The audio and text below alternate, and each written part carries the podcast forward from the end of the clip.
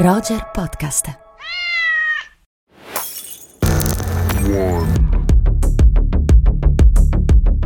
Ecco, questa è una puntata storica di Rubik, vero Malvi? Vero Simon, è un'edizione straordinaria. Edizione straordinaria, straordinaria. Che cosa fuori dall'ordinario questa puntata? Vogliamo dirlo? Allora, innanzitutto che dopo sei puntate a distanza Roma-Milano per la prima volta siamo qui a registrare vis-à-vis. Vis-à-vis, fantastico. Amiche e amici, ve lo dico per la prima volta, Malvina potrà cazziarmi di persona, anche se siamo distanziati, per cui non potrà colpirmi. Esatto, quindi stai molto attento, Va Simon. bene, va bene. E oltre a questo, è la nostra prima puntata in trasferta perché siamo live da un festival. Siamo live dalla mostra del cinema di Venezia, Dalla siamo in questo giardino bellissimo. E soprattutto siamo live da un'edizione molto particolare di cui avevamo già parlato e, E di cui parliamo. iniziamo. sì, Iniziamo, Parliamone, dai. va. Roger presenta Rubik, storie che ci riguardano. Un podcast di Malvina Giordana e Simone Spoladori.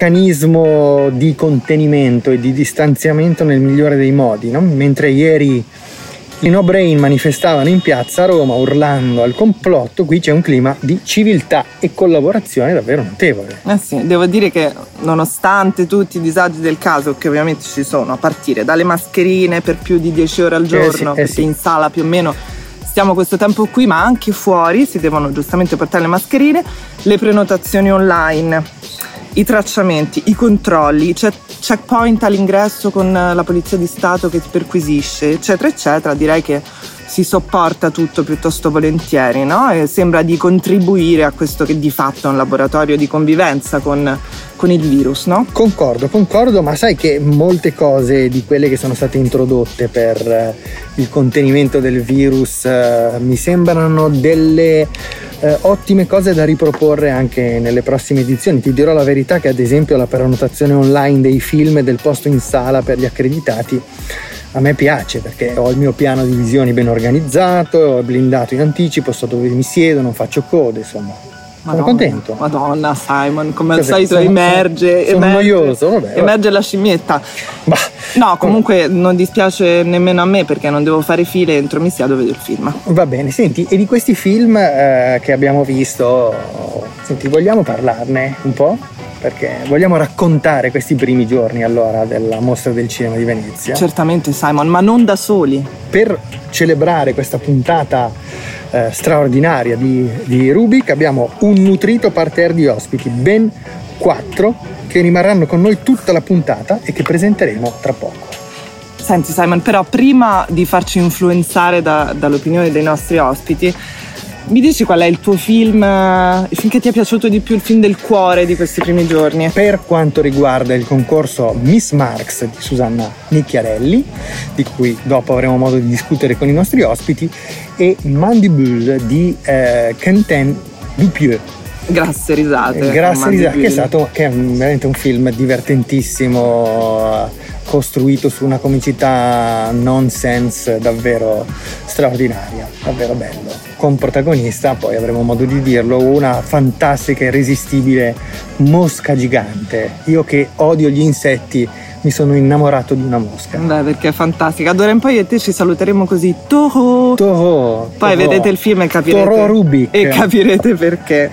Senti, il mio invece, no, fin del cuore forse non ce l'ho nemmeno io. Noi siamo un po' polemici, Simon. Io. No, ma comunque, vabbè. è una questione di polemica. Arriveranno probabilmente nei prossimi Sì, giorni. arriveranno. per Ad il ogni modo c'è un film che mi ha che mi ha preso un po' al cuore in realtà, che è questo Quo Vadis Aida di questa regista bravissima eh, che si chiama eh, Jasmila Zbanic, se Mhm. la pronuncio bene, con un'attrice straordinaria secondo me eh, che interpreta Aida eh, e che è Jasna Duricic, anche lì spero di pronunciare bene, è un film sostanzialmente che racconta il massacro eh, di Srebrenica e che ricorda che oggi sono passati 25 anni da un genocidio sì. ferocissimo riconosciuto solo pochi anni da una fa. delle pagine più nere della, della storia recente eh, e dell'Europa. Eh, Dopo la seconda guerra mondiale. Sì, sì, sì. Where is your commander? Where is your commander? Uh, he's in a meeting with your general. Civilian? Inside? Yes. Yes. How many? About four, uh, five thousand. Soldiers? No soldiers. No soldiers. Kaže nema vojnika, pička i materi. I want inside. Our commander is not here. But I'm here. I want there.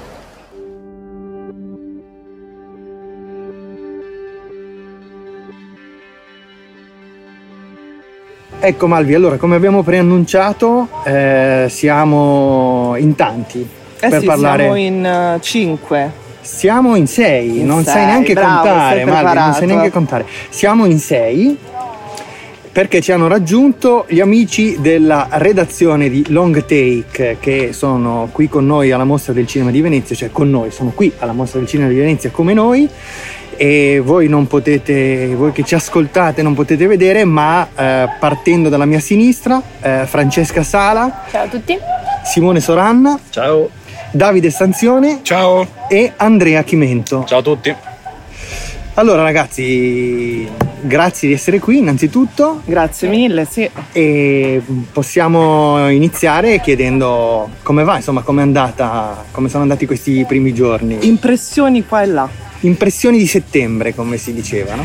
Sì, impressioni di settembre, citando un brano usato nella colonna sonora del film di, di Claudio Nocio, tra l'altro più volte, ma è, è stata una Venezia finora, secondo me, abbastanza canonica, cioè tutti si aspettavano col distanziamento, con le mascherine, un'esperienza radicalmente diversa, invece no, va tutto secondo eh, copione, anche la qualità dei film eh, segue il percorso degli ultimi anni, senza picchi per il momento, però c'è di sicuro un livello medio con tante cose interessanti, con una certa eterogeneità, quindi per il momento il bilancio è positivo.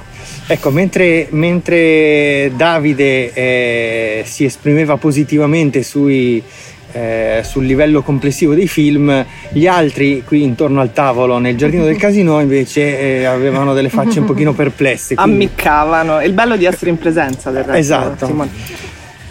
Eh sì, diciamo che facendo un triste paragone con col weekend dell'anno scorso in cui ci eravamo svegliati sabato mattina con Joker, domenica mattina con Soderbergh, quest'anno è andato un po' meno bene, ecco, un, un po' più di, di piattume generale, un po' meno di, di vizi, ecco sì.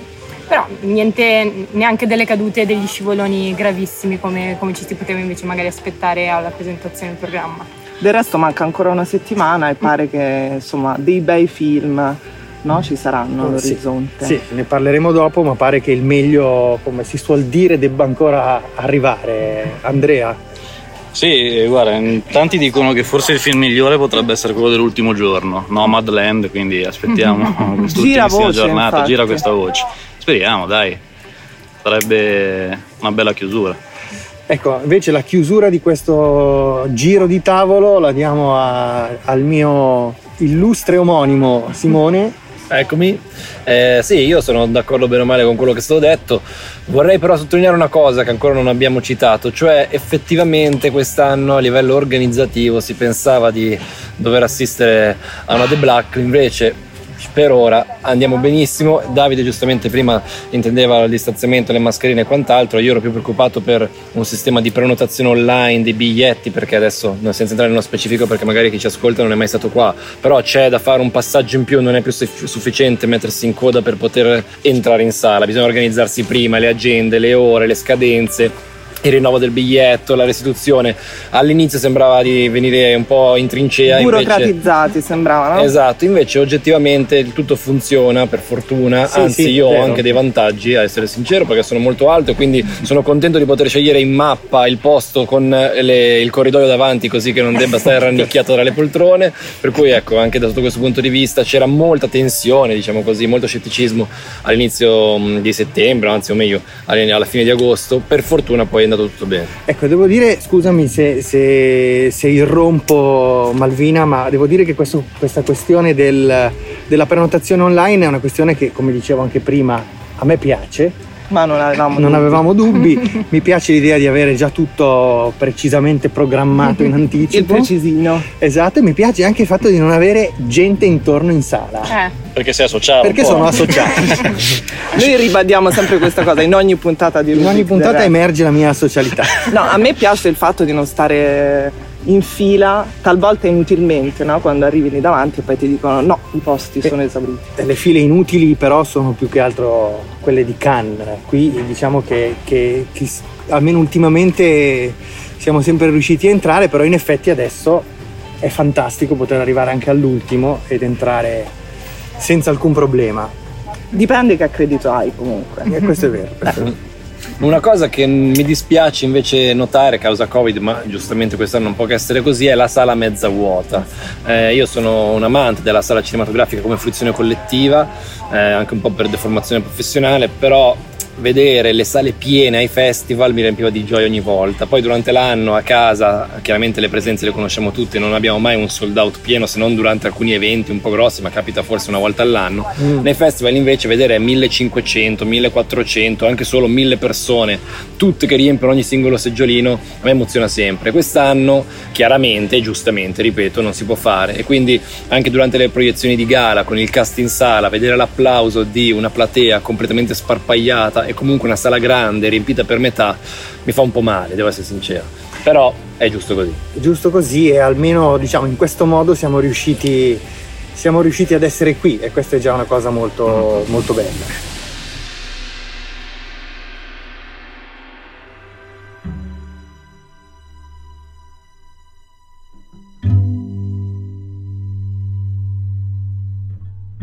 Avevo scritto un progetto per raccontare le due grandi tensioni della Venezia di oggi, il turismo e l'acqua alta, e il 22 febbraio 2020 ero pronto per partire. Ma non potevo immaginare che cosa stava per succedermi.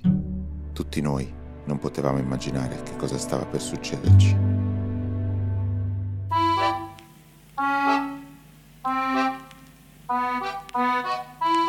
Bene, questo che abbiamo sentito era Molecole, Il film di apertura, Di Andrea di Segre. preapertura anzi, di Andrea Segre. L'avete visto?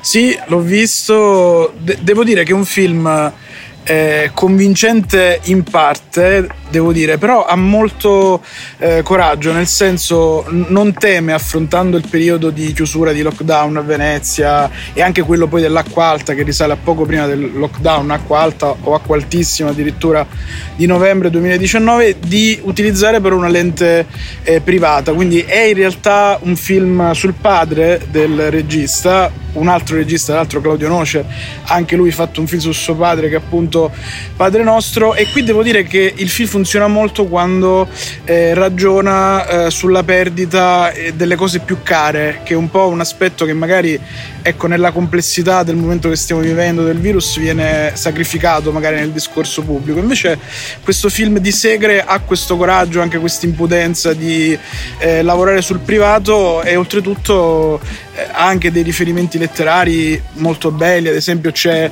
un momento in cui il discorso sulla scienza coltivato dal padre del regista in vita viene portato su una dimensione esistenziale più alta, citando per esempio Lo straniero eh, di Camus, che era il romanzo preferito di suo padre. Quindi è un piccolo film che però traccia un po' lo spirito del suo tempo il rapport- e del nostro tempo in rapporto a Venezia. Poi forse ecco avrei un po' eh, sacrificato la parte di contorno relativa delle figure vene- di veneziani che sono molto interessanti, però non sono all'altezza del soggetto paterno alla base del film. Ecco. E quindi a te ha convinto questa doppia anima che ha il film, quella di, diciamo, di documentare eh, l'attualità in un certo senso e di raccontare il privato, la coesistenza di queste due anime. Assolutamente sì, perché credo che all'interno del film le due cose si compenetrino ed è, immagino, quello che ha anche convinto i selezionatori a metterlo in una posizione, diciamo così, di rilievo, perché i film sul lockdown ne saranno arrivati in questi ultimi mesi a loro moltissimi. Questo qui effettivamente aveva qualcosa in più rispetto a una, a una narrazione incentrata solo su quello.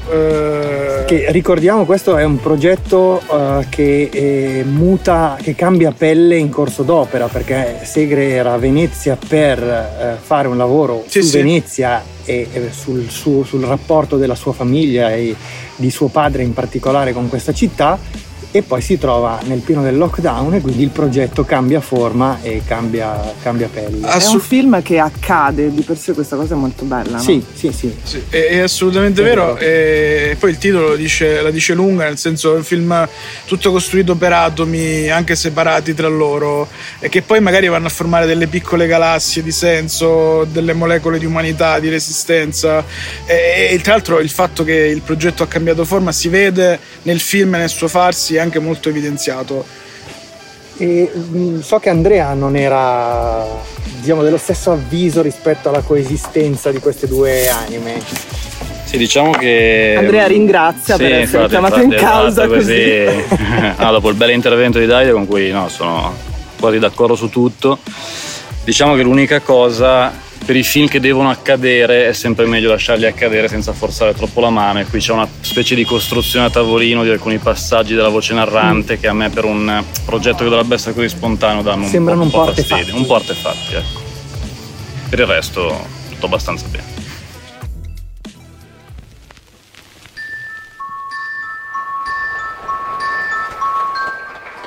Bambini, ma voi lo sapete chi è il papà di Valerio? Il papà di Valerio è un eroe.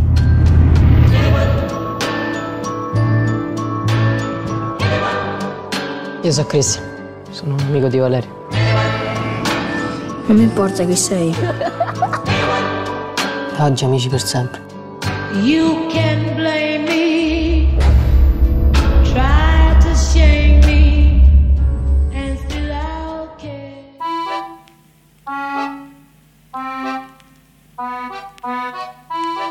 Allora, Simone, Simone non Simon, Simone Simon. l'altro.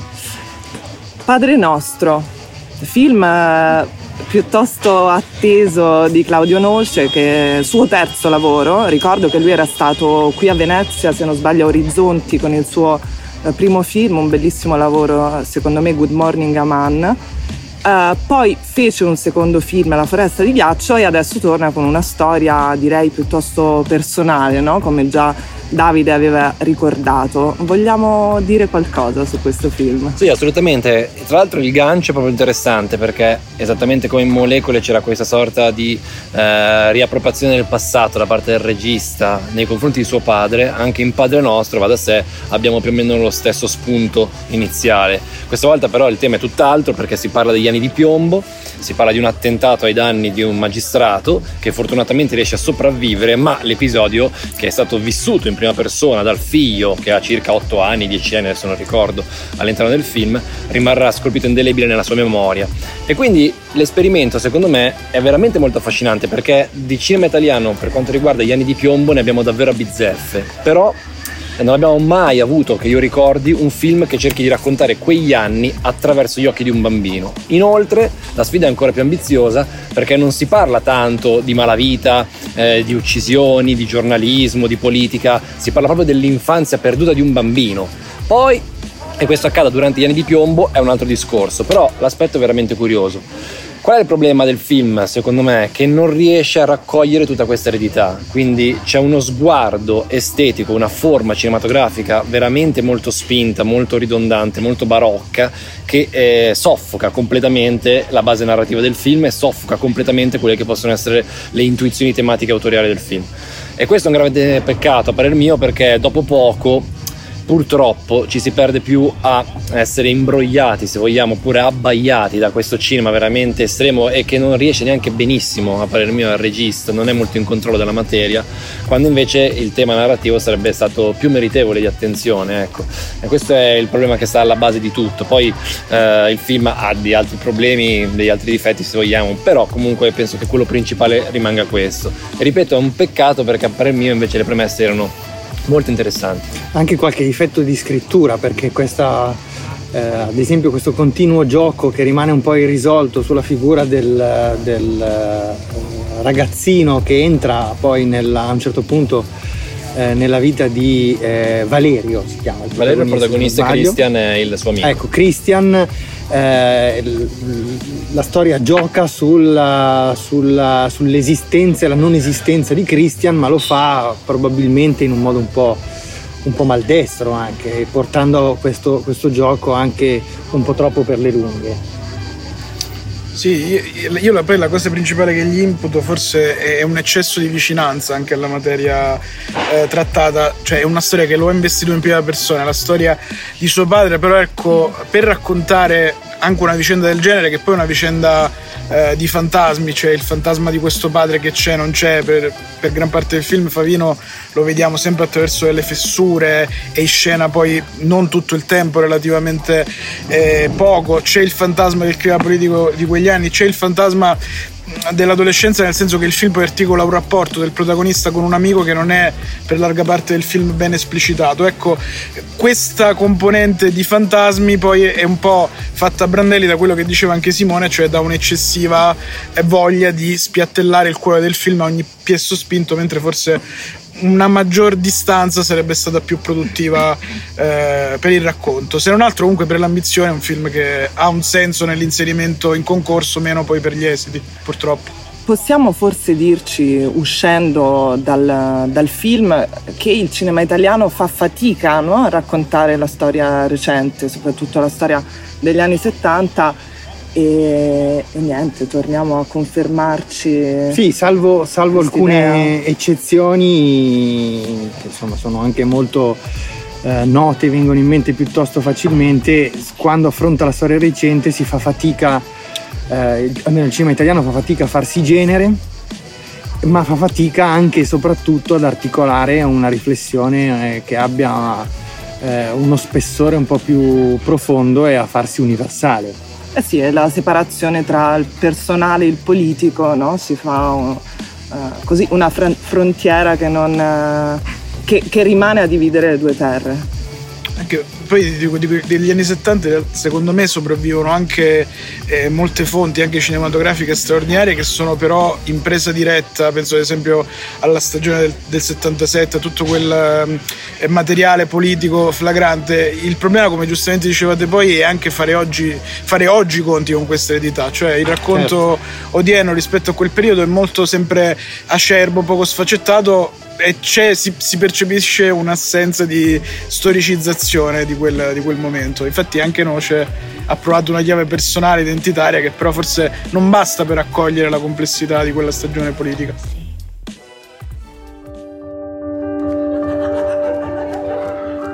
Che c'è? Sono stato con un'altra. Quello che ti è successo può succedere. Noi abbiamo fatto un patto quando abbiamo deciso di andare a vivere insieme. Te lo ricordi o no che abbiamo fatto un patto? Se ti sei innamorato, cambia tutto. Se dici ora la verità, tu salvi la vita a tutti. Ti sei innamorato? Nessuno voleva fare del male a nessuno. Tu non te ne vai da nessuna parte. Papà dice che con noi si sente in prigione. E noi allora adesso che facciamo? Lo imprigioniamo.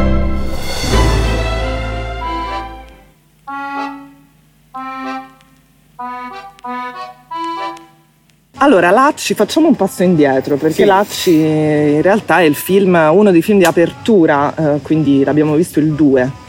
Allora, Lacci di Lucchetti, con un grande cast, forse perfetto per questa apertura di mostra, soprattutto per il red carpet, Esatto, direi. perfetto per sfilare in mascherina sul red carpet. Esattamente. Diciamo tra, forse tra i, i più fo- folto e nutrito che abbiamo visto finora, perché poi di grandi nomi non ne sono più passati, quindi no, è un cast direi anche tutto in ottimissima forma, forse il- l'aspetto più, più forte e convincente del film sono proprio le performance di tutti quanti gli attori al salti di generazioni, ecco.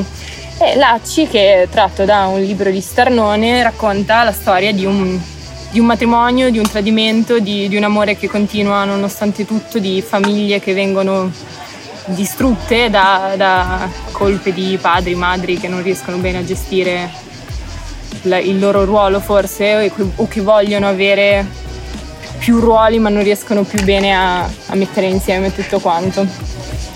E mm, io purtroppo non, non ho letto il libro, eh, il buon Davide Stanzione dice che però l'adattamento è riuscito, È fedele. è fedele, che anzi riesce a trasporre bene alcuni, alcuni passaggi, alcuni guizzi che Sarnone dava sul- sulla carta, anche dando più corpo ad alcuni personaggi, dando, dando più spazio ad alcuni di loro. Sì, sì, ne, ne sacrifica pochissimi.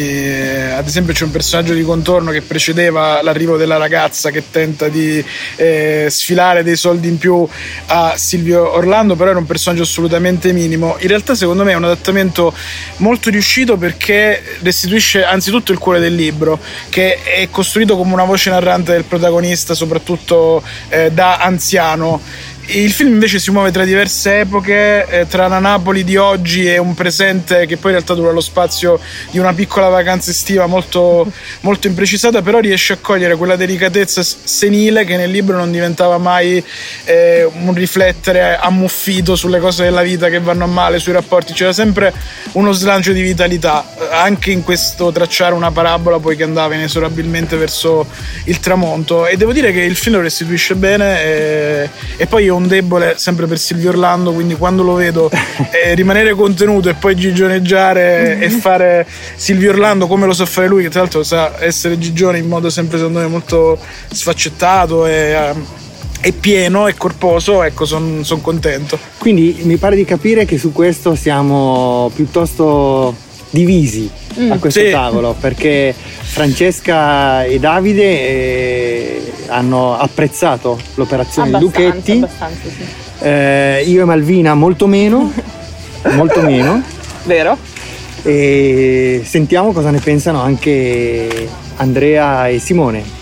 Sì, secondo me è un film, eh, vabbè, diciamo senza infamia e senza lode, nel senso che è un film che fa il suo, senza troppo- troppi sforzi, senza troppi impegni, senza troppi guizzi. Però secondo me è un film che comunque riesce ad arrivare abbastanza emotivamente, è un film molto da grande pubblico, cioè un po' come diceva anche Simone, potrebbe essere un film che riporta un po' della gente in sala, c'è un film comunque che io consiglierei a, a mia madre tranquillamente, ai cineforum, insomma come... Io a mia mamma no, mamma tranquilla. Sì, io l'ho- ho già detto a mia mamma di evitare. Ah, sì? Co- co- come mai? Come Io- queste io la madri? mia la porterò Eh. L'ho mandata a vedere Tenet. Ah, ecco, ecco, giusto. No, e quindi c'ha, è un film molto molto semplice, classico, con belle interpretazioni, che fa il suo qualcosa da meglio, qualcosa da peggio, però insomma, diciamo che siamo su un livello medio a mio parere. Simone? Sì, io concordo più con quello che ha detto Andrea che con gli altri interventi più ottimisti. La cosa che a me non è piaciuta molto, ma devo metterla ancora un po' a fuoco, eh, non voglio sbilanciarmi troppo perché questo probabilmente è il classico film che riguardandolo più avanti sicuramente mi recapiterà per i motivi di cui sopra, tra cui i cineforum, le proiezioni in sala e quant'altro. Potrei effettivamente riapprezzare alcune cose. A me non è piaciuta per niente, no, non è vero per niente, diciamo che ho dei problemi con la parte finale, ovvero quando entrano in scena i bambini da adulti. C'è uno spazio temporale, un salto temporale molto evidente e c'è una scena cruciale all'interno delle dinamiche familiari del- della storia.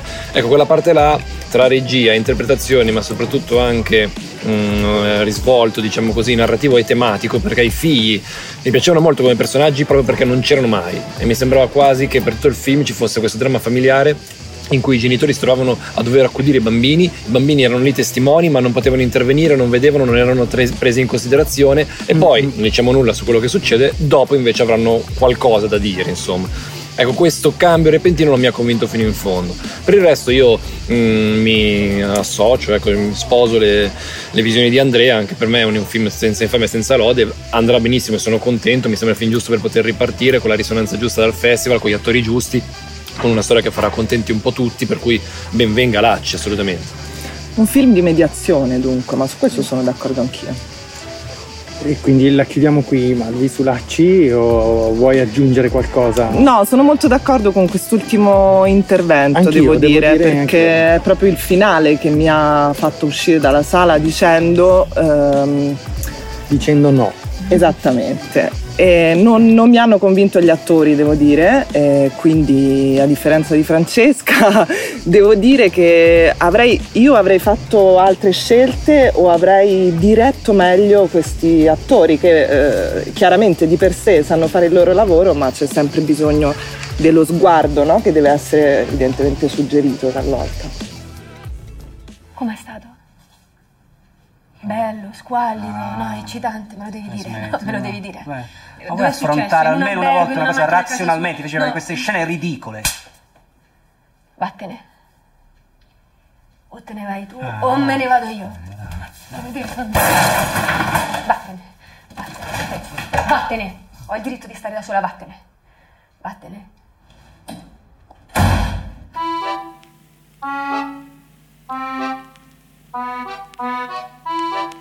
Allora, cortometraggio di Guadagnino, Fiore, Fiore, Fiore. Io non l'ho visto, quindi vi chiedo per favore di, di- di dirmi qualcosa su questo film. Dunque, Fiori Fiori Fiori è un cortometraggio di una dozzina di minuti che Luca Guadagnino ha girato appena dopo la riapertura, se non ho capito male, delle regioni in Italia, quindi ha il primo passo verso una sorta di normalità post-lockdown. È tornato in Sicilia, nella sua terra nativa, dove ha cercato di riabbracciare alcune vecchie conoscenze e ha cercato di riassaporare un po' appunto la sua terra che non respirava da tanto tempo, soprattutto dopo una eh, reclusione forzata di diversi mesi, diciamo che torna un po' con un toccasana per il regista. Eh, io faccio sempre un po' fatica a relazionarmi con il cinema di Luca Guadagnino, anche se alcune cose mi piacciono molto, altre decisamente meno, e questo corto onestamente non è che l'abbia ben interpretato, devo essere sincero, mi sembra un pochettino, non so come dire, Stanzi, aiutami tu. Ma a me, a me è sembrato estremamente abbozzato, voglio dire, in 12 minuti puoi fare effettivamente tante cose, lui si limita, secondo me, in maniera molto impressionista a lanciare delle suggestioni. Ecco, questa è la cosa che più mi è interessata del film. Impressionismo è giusto, volevo, no, davvero volevo dirlo perché c'è un momento, più o meno al terzo minuto, in cui abbiamo una carrellata molto rapida, eh, fatta da una macchina, quindi da Luca Guadagnino che è in auto, sta riprendendo al di fuori del finestrino c'è questo prato pieno di fiori, da cui appunto il titolo del film.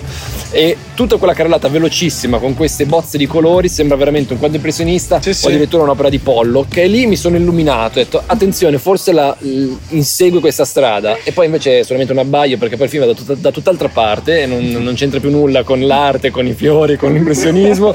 Però è stato un bell'assist questo.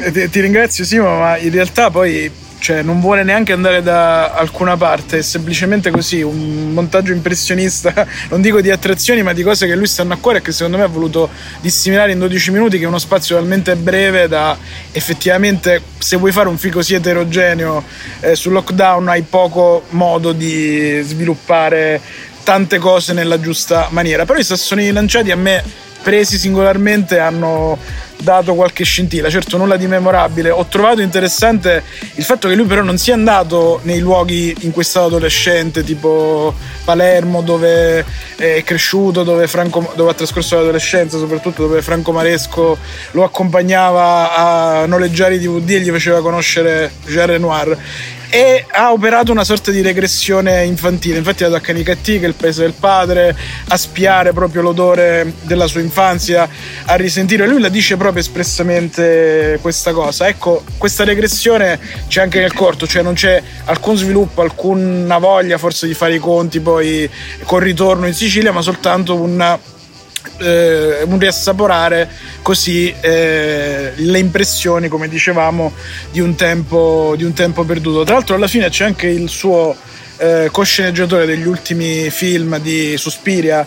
Eh, Bigger Dave- Splash. È a Bigger Splash, esattamente. Dave Kajanic che fa una sorta di, come dire, eh, pippone finale, possiamo definirlo. Pippone, possiamo dirlo, sì. Possiamo dirlo che, che forse è l'unico modo di chiudere un film che in realtà, almeno nei dieci minuti precedenti, secondo me non aveva l'esigenza di dover dire qualcosa di intelligente sul lockdown, ma semplicemente di eh, ritornare così anche a, a dei bagliori di un tempo che Guadagnino, se vogliamo, ha rimosso perché lui ormai è un autore internazionale, non vive più in Sicilia, invece qui addirittura ritorna Claudio Gioè attraverso dei filmini che si vedono fatti eh, in circostanze molto lontane nel tempo.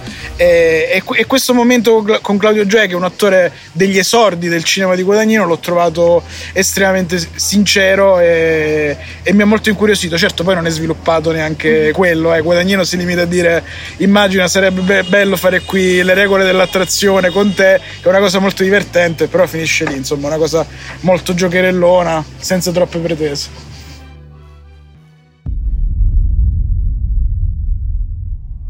Se quello che dicono fosse vero, allora mio padre starebbe bruciando all'inferno adesso.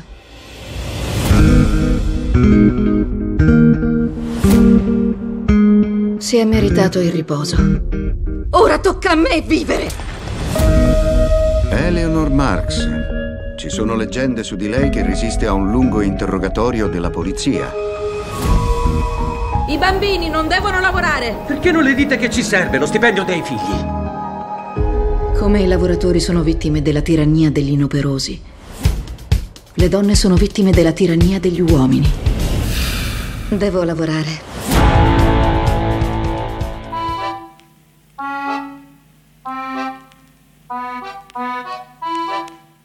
Allora, Miss Marx. Miss Marx.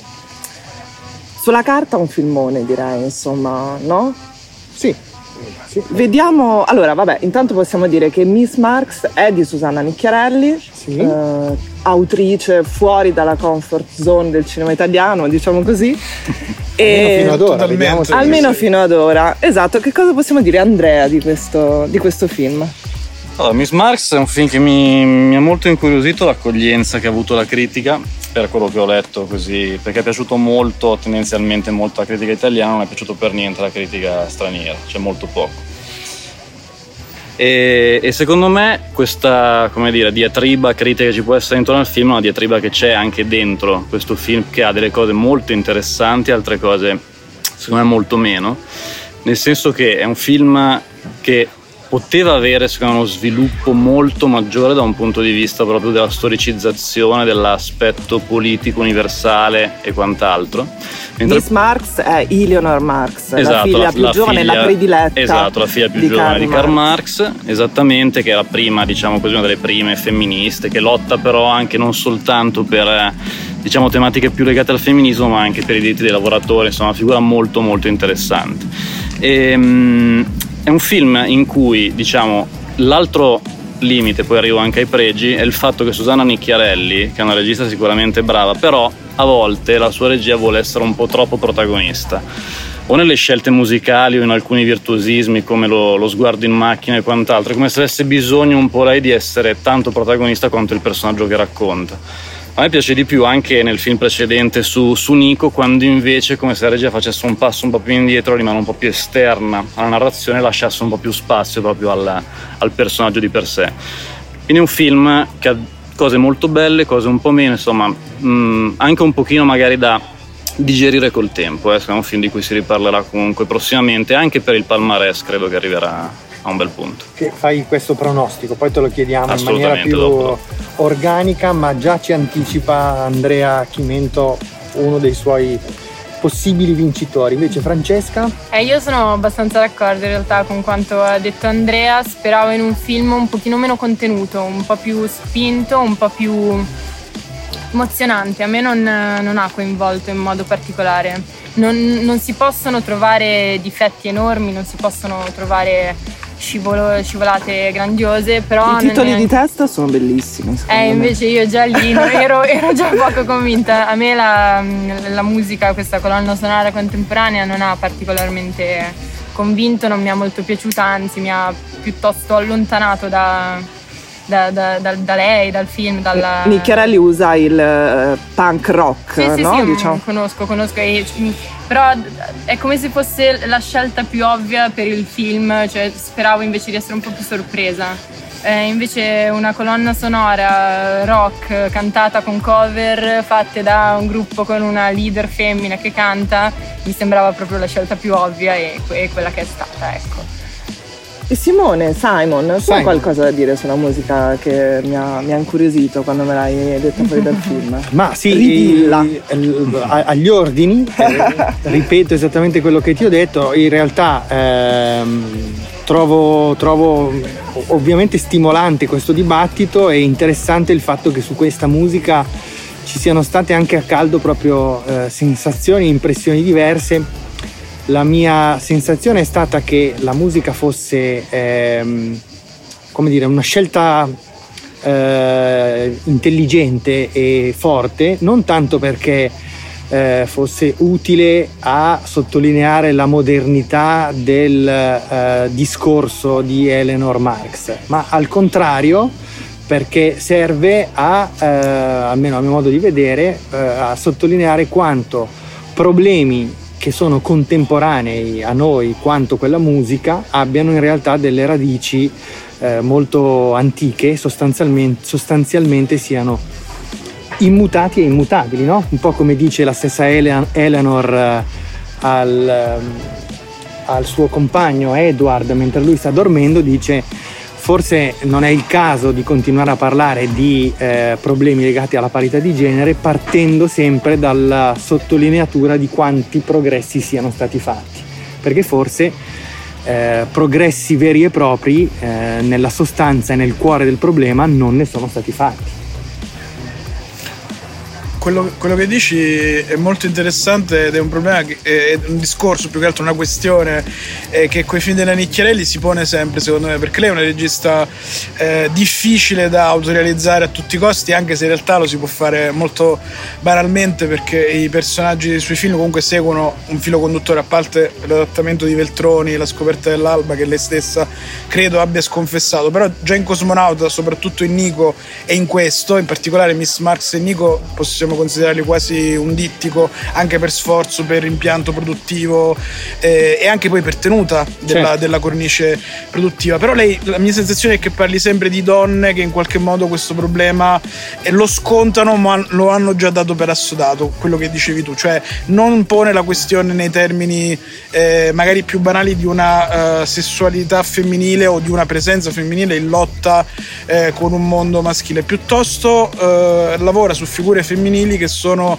già recluse da un mondo maschile, come era Nico eh, negli anni in cui ormai era sfiorita la sua carriera, la sua icona, la sua musa e e quant'altro, e qui lo fa con questa eh, donna confinata suo malgrado ai margini della storia con la S maiuscola, però ecco il suo aderire eh, a queste donne è totale, quello secondo me è un afflato che poi va anche oltre eh, i suoi film ed è una cosa che si percepisce eh, moltissimo. E poi alla fine di questo film è quasi come se l'anima rock eh, di Nico, quella più torbida ma anche più eh, prostrata dagli anni, da una serie di delusioni, da una, scelta, da una serie di scelte sbagliate, si impadronisse quasi del personaggio di, di Eleanor Marx. E quindi questo ponte che lei un po' crea tra i due personaggi è eh, molto interessante. A me poi il film, devo dire, l'ho seguito volentieri anche senza picchi perché mi è sembrato anche un film, dicevo ad Andrea l'altro giorno, che un pochino nel suo piccolo prova a rimettere in campo quella lezione di Rossellini molto dimenticata degli ultimi film dove si analizzavano delle figure per il loro valore didattico in quanto tali da portare o da riportare alla luce se pensiamo agli ultimi anni della produzione di Rossellini eh, fregandosene anche un po' tra virgolette poi di costruire una forma cinematografica esaltante. E questo è un film che secondo me è in quella direzione. Il piano disteso molto dialogato con una messa in scena eh, molto curata. Cioè, non è un film riuscitissimo, però è un film che io vorrei vedere di più come modello nel cinema italiano eh, contemporaneo, perché secondo me è un'ambizione eh, e anche delle, delle volontà più che delle velleità che sono eh, centrate.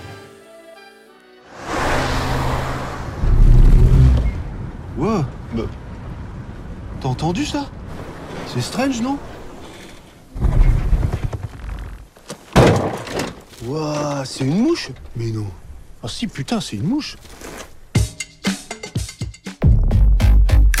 Eh, Malvina, ma questo è un rumore di una mosca. Una mosca. Una mosca. Una mosca di solito- gigante. ma Di solito ci sono le zanzare al lido, invece quest'anno c'è una mosca gigante. Sì, con gli occhi rossi enormi. Con gli occhi rossi enormi e quando. E, e vediamo addirittura il suo sguardo in soggettiva. Caspita. Francesca, so che questo- questa mosca gigante ti è piaciuta particolarmente, così come a tutti noi. L'abbiamo amata L'abbiamo amata tantissimo. tantissimo. Sì, sì, al quarto giorno di festival, delle risate finalmente, un po' di leggerezza, grazie a Dupio che con il suo Mandibule, che io il francese non lo so, però eh, ci trasporta in questa storia ridicola, surreale, grottesca di una coppia di amici un po' sempliciotti, un po' svitati, un, po', un po' Un po' demenziale, no? che trovano, rubando una macchina, trovano nel bagagliaio una mosca gigante e decidono che l'idea migliore in assoluto è addestrarla per fare pacchi di soldi. E Usarla come drone per le Esatto, rapine. È un drone per rubare cibo poi alla fine, sembra essere il- lo scopo principale. Sono due ragazzi semplici loro, diciamo così. Sì, esatto, sono- non hanno bisogno di molto. E, mm, e niente, questo incipit così appunto ri- ridicolo ma comunque accattivante, ecco. Veniamo accompagnati attraverso un'oretta di, di follie e, e grandi risate, eh, con anche incontri, doppioni, cani che non fanno belle fini e decisamente ecco una, una visione per me inaspettata. Io non conoscevo per niente il regista, non sapevo niente dei suoi toni, de- de- dei suoi temi a lui, dei temi a lui cari e quindi sono stata proprio sorpresa, piacevolmente divertita, intrattenuta eh, dopo i primi giorni diciamo di un po' di peso e relazioni con i padri, eh, invece un po' diventata di Un piccolo fresca. colpo di fulmine, allora, male, forse sì. possiamo dire. Quali altre sorprese abbiamo avuto in questi primi giorni? Dunque, io mi sono abbastanza esaltato per un film in concorso che si chiama Quo Vadis Aida. Bellissimo. Di Jasmila Zbanic, non so se si pronunci così. È un film veramente molto interessante, potentissimo. Un film capace di scuotere parlando di guerra senza mai farcela vedere. È un film in cui all'interno di una sorta di delegazione ONU ne succedono di tutti i colori e noi viviamo appunto la tensione che si respira tra uomini contro donne, tra burocrazia contro sentimenti, tra due stati in conflitto, tra la politica e il popolo, insomma ce n'è di tutti i colori veramente. E in eh, circa un'ora e mezza il climax sale, sale, sale, perché poi chiaramente ci fa vedere la guerra attraverso un nucleo familiare, di conseguenza il dramma è più familiare se vogliamo che collettivo, e poi esplode nella sequenza finale che a me purtroppo non è piaciuta molto, penso che sia un po' il passo indietro del film, però comunque rimane un'opera sorprendente appunto, eh, anch'io non conoscevo questa regista e non sapevo nulla in merito al film, per cui sono entrato in sala completamente vergine e ne sono rimasto colpito. Sì, io invece il film che subito, proprio pronti via, eh, quest'anno devo dire mi ha sorpreso è Mila Apples, questo film eh, eh, greco di Christos Nikou. Eh, un film che eh, arriva da eh, un regista che è stato assistente di Lantimos, assistente alla regia per Dog Tooth ed è ehm, un film che lavora sui codici del cinema greco di oggi, quei film no, che citando la celebre bat- battuta di Verdone dici come sto film è greco e hai già detto tutto, Eh, però in questo caso c'è molta più umanità, molto più calore, è un film che lavora su codici eh, a- molto molto stretti, molto molto eh, angusti, però allo stesso tempo riesce a trovare un senso di pietà e eh, di anche eh, commiserazione, di empatia. E poi la grossa eh, sorpresa, devo dire, del concorso è stata The Disciple, questo film eh, indiano con questa musica che è molto un loop, no? estremamente ripetitiva. Musica classica indiana. Musica classica indiana dell'India settentrionale.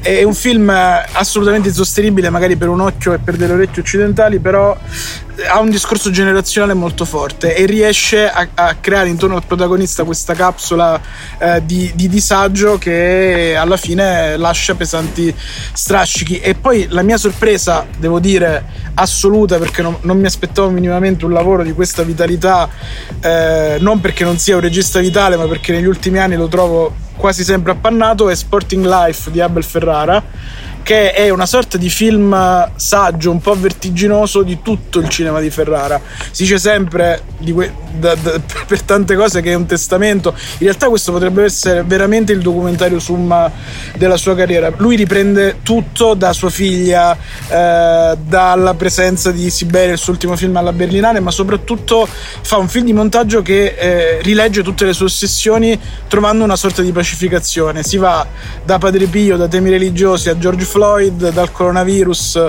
a Trump e soprattutto la cosa veramente eccezionale di questa sorta di iniezione proprio in vena di Abel Ferrara, eh, che- è una battutaccia in relazione ai suoi trascorsi, però è vero perché un'ora che arriva tutta eh, dritta dove deve arrivare e la cosa più esaltante è il modo in cui lui utilizza i- le sequenze dei suoi film precedenti, anche film secondo me pochissimo riusciti come Gogo Tales o Pasolini inseriti in questo zibaldone di Ferrara all'ennesima potenza diventano qualcosa di eh, gigantesco. Ne cito una per tutti, che è il momento in cui lui inserisce una scena di Pasolini dove Pasolini dice nel suo film Willem Dafoe eh, se io eh, anche se fossi l'ultimo uomo libero sulla terra, l'ultimo uomo libero sulla terra, continuerei a girare film. È una sorta di chiosa bellissima. Oltretutto, Willem Dafoe nel film è straordinario, dice delle cose sul mestiere d'attore bellissime e intelligentissime. Secondo me è un film totalmente da vedere per i fan di Ferrara e non solo. Balvina, comunque posso dire che ho trovato uno più indisciplinato di te.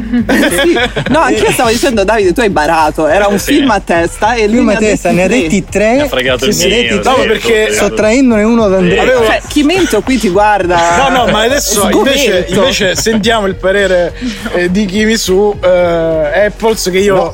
No, ma cambio, cambio. Faccio, un, lui, faccio ma- un cambio, cambio in corsa. Fa faccio. quello che vuole.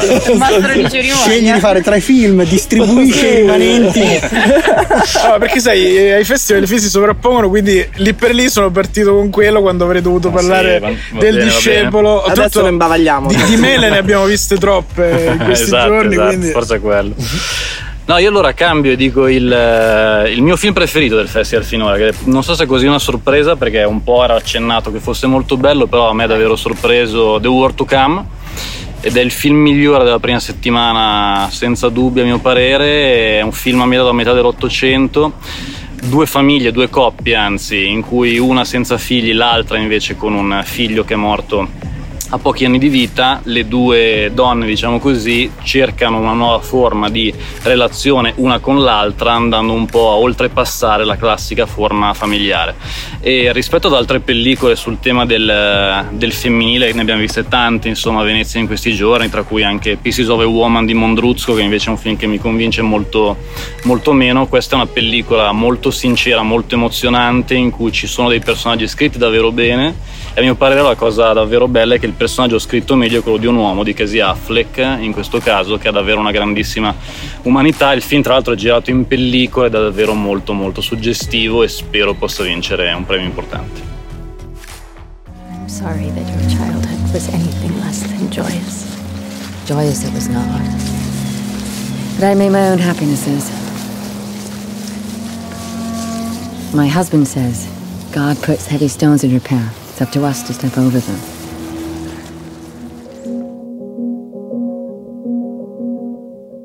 Allora, siamo in chiusura anche perché alcuni di noi Dobbiamo andare in sala. dobbiamo andare in sala a vedere film, chi deve andare a scrivere. eh, quindi, brevi- sinteticamente, partiamo da Andrea. Andrea Chimento, qual è il film che attendi di più della prossima settimana e qual è, anche se in parte si è... Un po' l'hai detto già. Sì, un po' l'hai, l'hai detto, qual è il tuo Toto Leone? Anzi, doppio Toto Leone. Chi secondo te vincerà e chi vorresti che vincesse?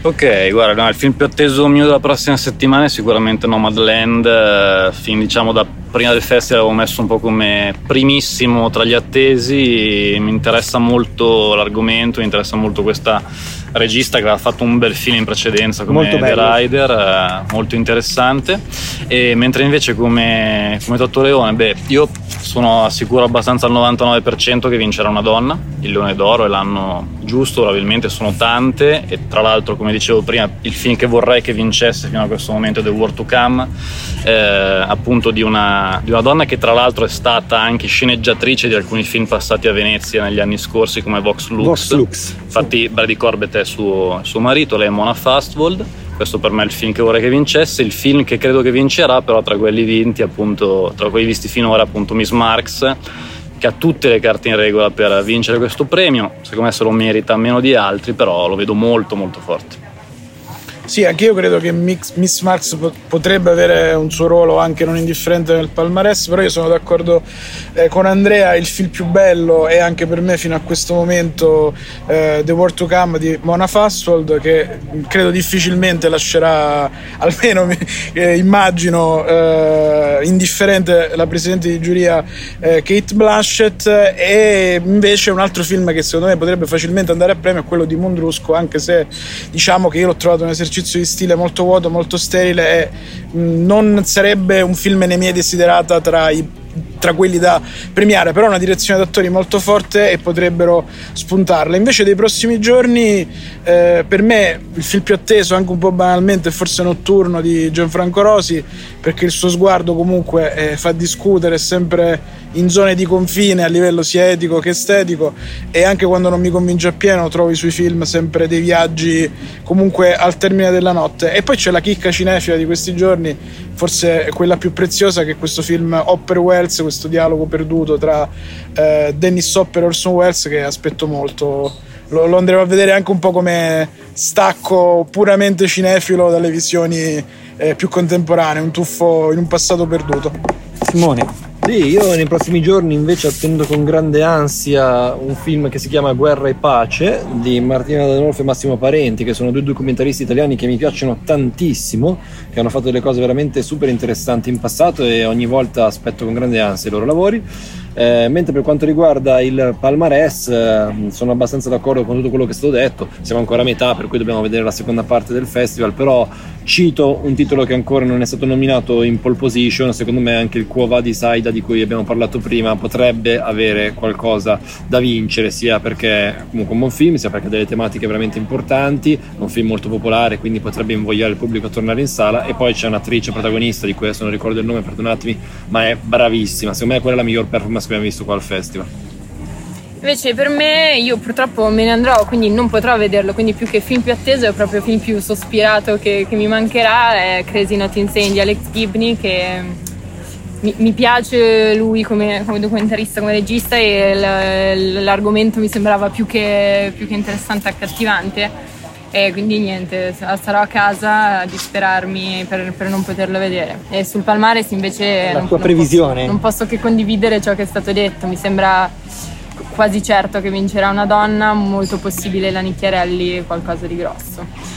Bene, allora li salutiamo. Li salutiamo, li ringraziamo moltissimo per essere stati con noi. Sicuramente ci risentiremo prestissimo, magari già settimana prossima per commentare le previsioni azzeccate o errate. e niente ragazzi, grazie. Grazie, a voi. Grazie a voi. Mille. Ciao. Ciao. Rubik è un podcast originale di Roger, ideato e condotto da Malvina Giordana e Simone Spoladori. In redazione Beatrice Baccini, Daniela Clerici, Stefania Noiosi, Silvana Maggi e Nicolò Merlini. Sound design a cura di Simone Pavan. Prodotto da Marco Zanussi per Skills Management Group. Tutti i diritti riservati a Skills Management Group.